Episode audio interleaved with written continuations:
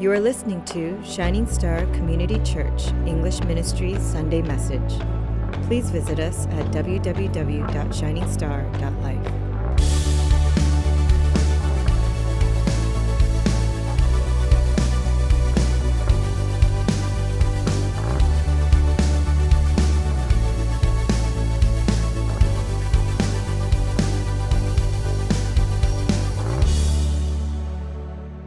So we are in our Pathway series. This is a series where we are taking some time to explore the mission of the church, the vision of the church, and some of the core values that we believe that are important for this church.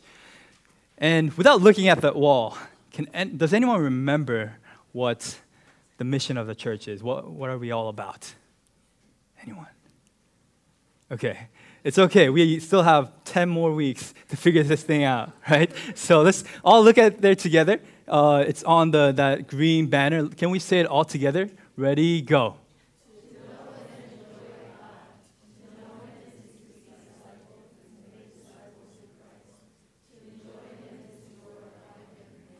So really, we're all about Christ. And through him, we are discipled and we make disciples, and we also glorify God through him. We're all about knowing God and enjoying God. And we also have a vision. Hopefully, when we continue to um, pursue this mission, ultimately, that we would be a church that rescues, that uh, reclaims, that revives the broken and lost world for the sake of God's kingdom. One person, one family, and one church at a time. That is kind of our, our grand vision. That, that's what we hope to do. And now, starting from today, we are going to look at some of our core values. And those core values are on the walls right there. And our number one, the first one is right on that, that uh, purple purple banner. And can we all read it together? Ready, go.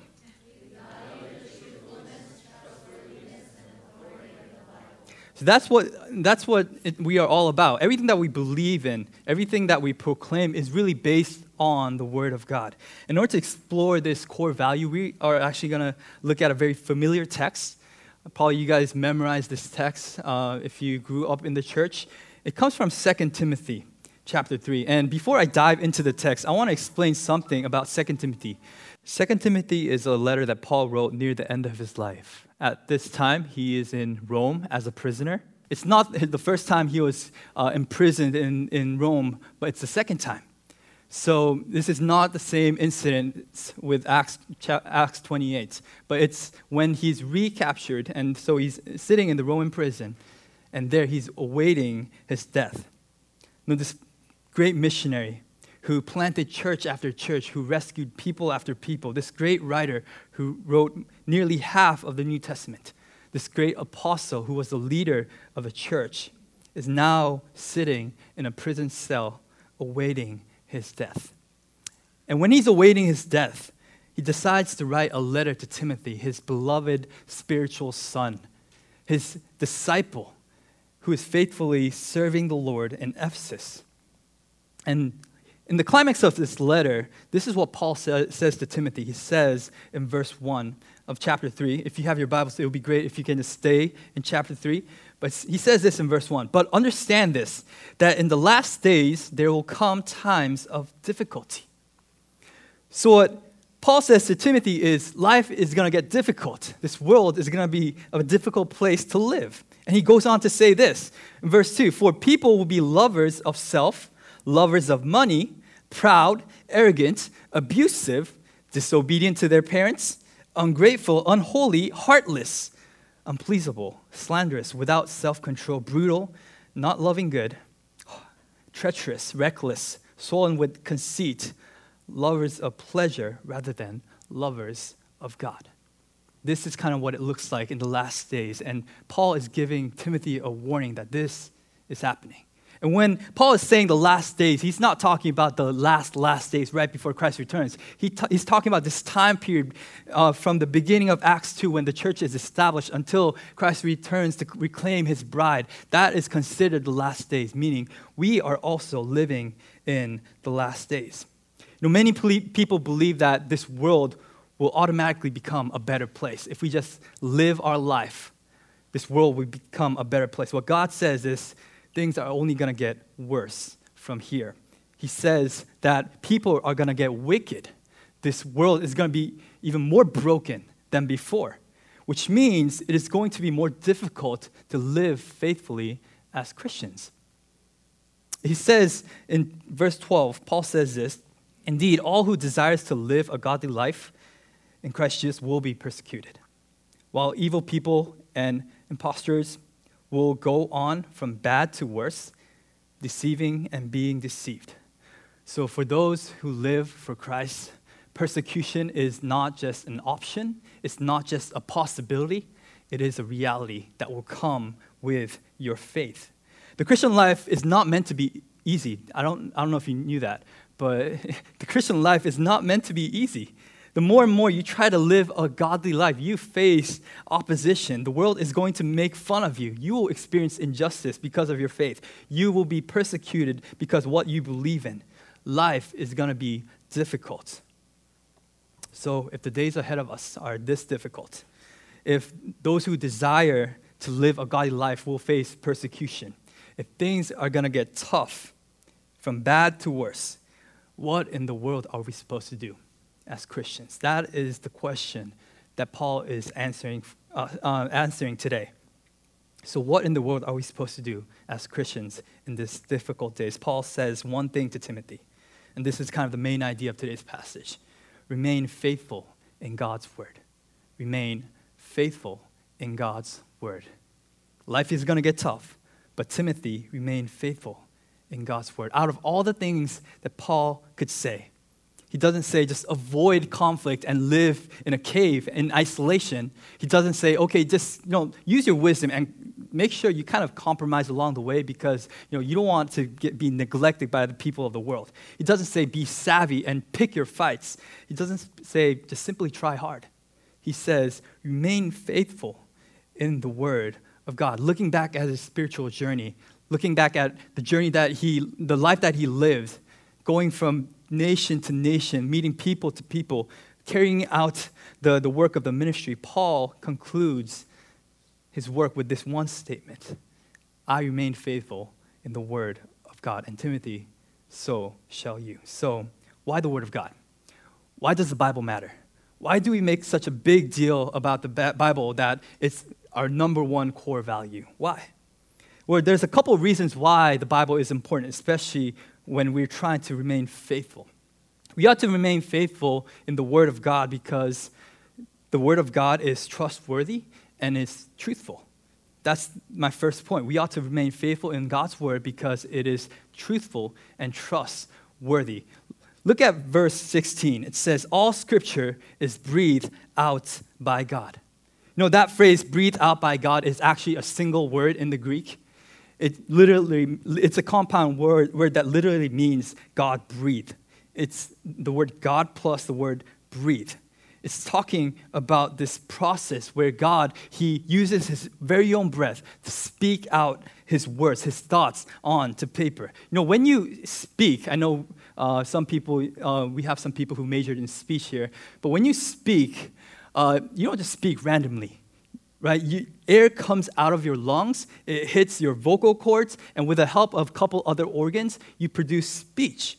So when someone breathes out, it's it's a process of speech. That's what it's saying here, that when it says all Scripture is God-breathed, Paul is not saying that this Bible doesn't just contain information about God, it's not just stories about God, but it is actually the Word of God. This is the Word of God. And it's interesting because this word only appears in the entire Bible. It's, this place is the only place that appears in the entire Bible. The only thing that comes out of the breath of God is what we have in front of us, the Bible. Every single word from start to end is the Word of God. All Scripture is God-breathed, not just parts of it. And if this is true, if all Scripture is the very own Word of God, that means this must be truthful and it must be trustworthy.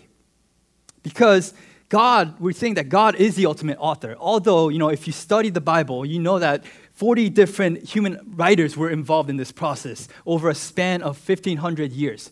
And you might say, well, well, Pastor James, I, I I know that, you know, this is the Word of God, but, you know, human we we make errors, right?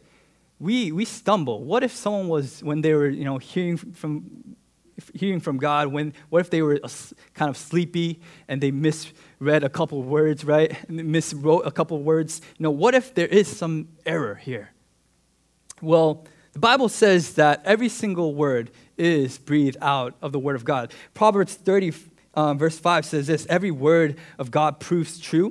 John seventeen seventeen says, Jesus says, sanctify them, my disciples, in truth. Your word is truth. So Jesus himself says that your word is truth. Psalm twelve six says that the word of the Lord are pure, like silver refined in a furnace on the ground, purified seven times. The word of the Lord is pure. And I just wanted to give you a quick demonstration. And um, so here I have a blank sheet. And I'm going to ask Rebecca, can you sign this for me? Yeah, just sign it. Okay. Oh, that's that's a very creative sign. Okay. Whose writing is this? Are you sure? Who wrote this? I think the pen wrote it. Right? Right? Is it, didn't, didn't the pen just spit out his own ink and, and sacrifices himself to write, make marks on this on this paper? Rebecca didn't. She didn't, she didn't use her blood to, to write this, right? If I make this argument, you would think that I'm crazy. Why? Why do we say that although the pen was involved in the process, why do we say that this is Rebecca's writing? Because Rebecca is not on the same level as that pen. Right, Rebecca, although she is using and borrowing the uh, using a black pen, she is in total control of what is t- written on the sheet. In the same way, yes, human writers are involved. It's true. God used human writers. He inspired human writers. But at the same time, you have to understand that God is not on the same level as human writers. He is in total control. It says in the Bible, in Second Peter, that the, even the process of, of the Bible being transferred, that is guided by the Holy Spirit. You know, in our hands, we don't just have information about God. This is the very word of God, and that is why it is trustworthy and it is truthful. All of it is God-breathed. The Bible is the very own word of God. So what does this mean? Now, how many of you read the Old Testament before? And when you're reading it, you, you think, man, it must have been really easy to live in the Old Testament, especially the Israelites, right? Like Moses, Abraham, it seems like they can talk to God. They have direct access to God. They hear from God audibly. No, and you, when you read that, you, you question, God, why don't you do that today? Why can't I hear the voice of God today? How many of you struggled with that before? No? None of you? Why doesn't God audibly speak in our lives? You know, and a couple of my youth students, they often come to me and say, you know, I don't think God exists. And I ask, why? Well, God never speaks to me. And I, I ask them, is their Bible open? And they say, no. Well, I tell them, if your Bible is not open, don't tell me that God doesn't speak. Because God speaks through his word.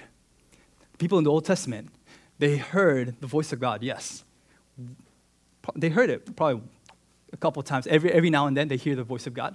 We have access to the Word of God every single moment of our life. On the fingertips of our hand, we can hear the voice of God.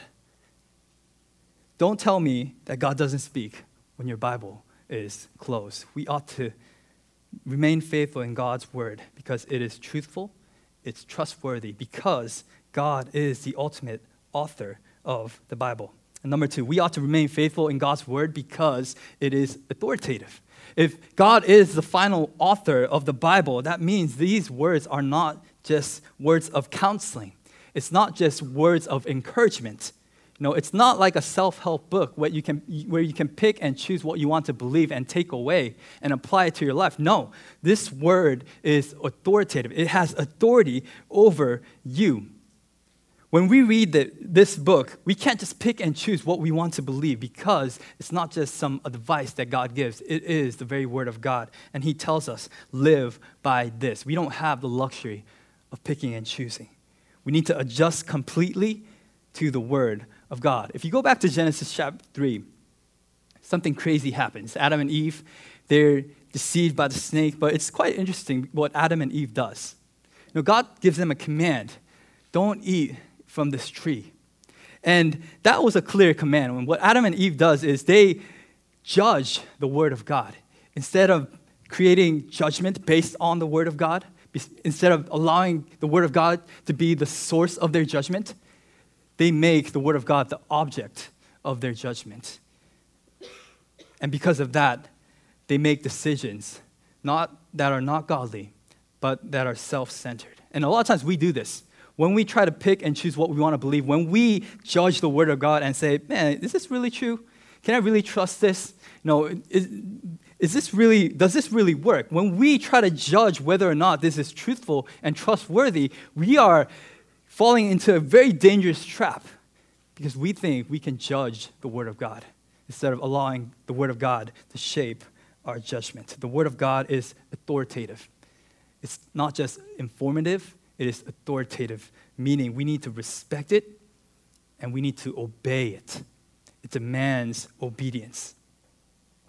No, we can't just love the fact that God blesses us and hate the fact that we have to commit to God. We can't just love the fact that God sent his one and only son and neglect the fact that he wants us to follow his footsteps and take up our own cross. We can't just say that, okay, we want that uh, we love the fact that God loves us, but we don't want to love our enemies. We can't pick and choose what we want to believe. Brothers and sisters, God is saying clearly to us what he expects from us. So we need to obey with our full trust. So we ought to remain faithful in God's word because it is trustworthy and it is truthful. We have to remain faithful in God's word because it is authoritative. And we need to remain faithful in God's word because it is sufficient. Look at verse fourteen. It says this in verse fourteen. Paul says, as for you, continue in what you have learned and have firmly believed, knowing from whom you learned it. So there's a sense that Paul is telling Timothy, hold on to this, whatever it is. And he explains what that is. In verse fifteen, he says, and how from childhood you have been acquainted with the sacred writings, which are able to make you wise for salvation through faith in Christ Jesus. So the word of God is sufficient. It is sufficient for salvation. It equips you. It gives you knowledge that leads you to salvation. Sometimes, you know, people say, you know, um, I don't know if I'm saved. A lot of our youth students say this. I don't know if I'm saved because I didn't. I never had that moment. That moment where, where I had this emotional breakdown, where this moment that I felt something about the Spirit. Uh, no, I, I don't know if I, I'm saved. I I, don't, I never had this that com, that conversion experience like Paul. And what Paul is saying is you don't really need that. All you really need is the word of God and faith in Christ Jesus. You know, Timothy, it says that from a very young age, he was equipped with the word of God. He was constantly taught of the word of God by his grandmother and mother. From a very young age, he grew in knowledge of salvation. So you see, we don't need anything extra. The word of God is sufficient to lead us to salvation. We don't need a dramatic experience or emotional experience. Everyone has their own kind of different experience. But one thing I can tell you is that your conversion experience, your dedication to Christ better be based on the word of God because faith comes through hearing and hearing comes through the word of Christ. There's a common notion that people say, okay, preach the word of God. And only use words when necessary. Do you guys agree with that? It's a very, very, very dangerous saying, actually. No, it does highlight the fact that we should, you know, walk the walk when we talk the talk. But it's a very dangerous saying because if you don't preach the word, if the word of God is not communicated to you, there's no way that you can submit to the lordship of Jesus Christ. Your sharing of faith always has to involve the preaching of God's word. Mere knowledge, by the way, doesn't lead you to salvation. The Bible itself doesn't lead you to salvation. You can read the Bible over and over again, but that doesn't make you a saved person. Notice that in the in verse fifteen, it says that it is for uh, it makes you wise for salvation through faith in Christ Jesus. So when we are equipped with knowledge that comes from the Bible and we respond in faith, that is when we get to experience salvation. Salvation on from God's end of the, the, the side, from God's side, it looks like this. God is pouring out his mercy and grace. It's unconditional. From our side, what it looks like is we are responding simply to the word of God in faith. Salvation is always a response to the word of God, which means if you are struggling to believe Jesus, if you're having a hard time coming to know the Lord, it means that you have to dig deeper into the Word of God and spend time in His Word. See what it really says. Take time and analyze it. Read it carefully. And you will be given this knowledge that leads to salvation. Second, not only does the Word of God, uh, is it sufficient for salvation, it's sufficient for transformation. It changes people. Not only does God save people, He changes people. In verse sixteen, sixteen, it says this, all Scripture is God-breathed, is profitable for teaching, for reproof, for correction, and for training in righteousness. So the Word of God transforms the mind. You know, it tells us what to believe in and what not to believe in. That, that's what it means by saying it's good for teaching and reproof.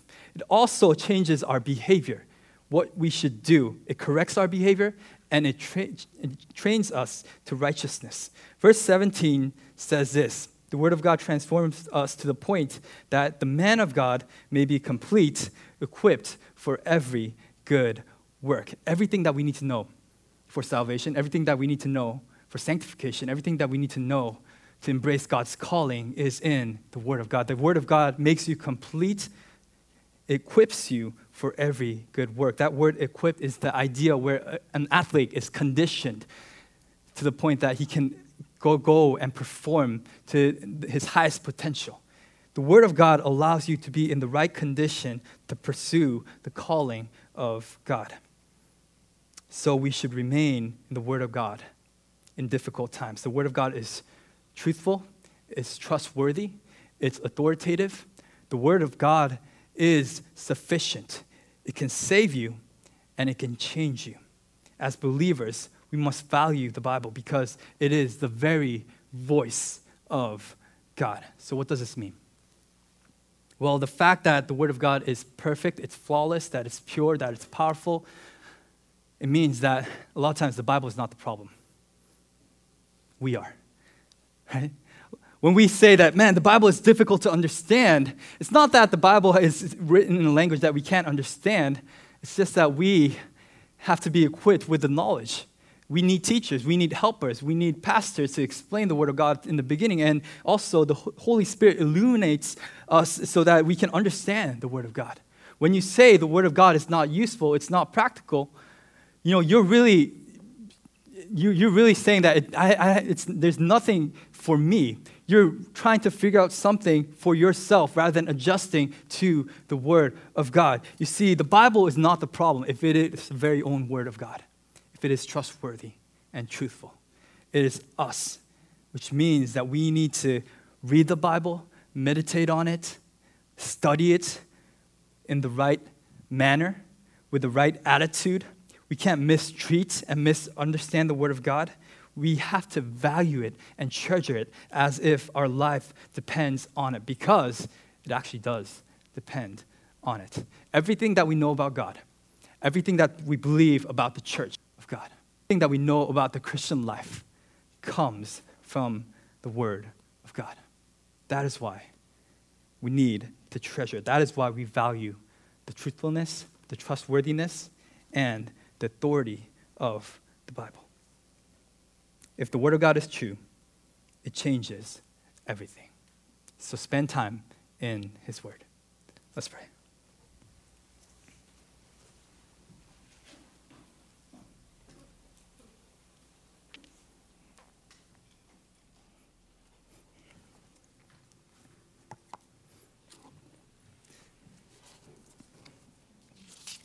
I just want to give you a couple minutes to respond to the message. Maybe you knew this. Maybe you are aware that the Bible is the Word of God. Maybe you're so it's so it's so conditioned in your head that that you never even thought about whether it's truthful or not. See, if the Bible is true, it, if it is trustworthy, it must make a difference in our life. The way that we read it, the way that the way that we meditate on it, the way that we apply it is completely different if we have the right perspective on it. So what is your perspective on the Bible? Are you treating it as if it is the very own Word of God, or are you treating it as just another book? I know a lot of you guys probably made some New Year resolutions where you want to spend time in the Word, and maybe you already kind of fall back on your reading plan. Uh, maybe some of you are you already skipped a couple of days with your quiet times or devotions. You know, I want to encourage you, don't give up. Remain faithful, because this world is go- only going to get more difficult. It's not going to be easy to live as a Christian. And the only, the one constant thing in your life is going to be His Word and His promises. It is sufficient. So as a body, as a church, let's spend time in His Word. Let's treasure His Word. Let's treat it with proper respect. Let's obey it, knowing that it is the final authority. Let's pray together.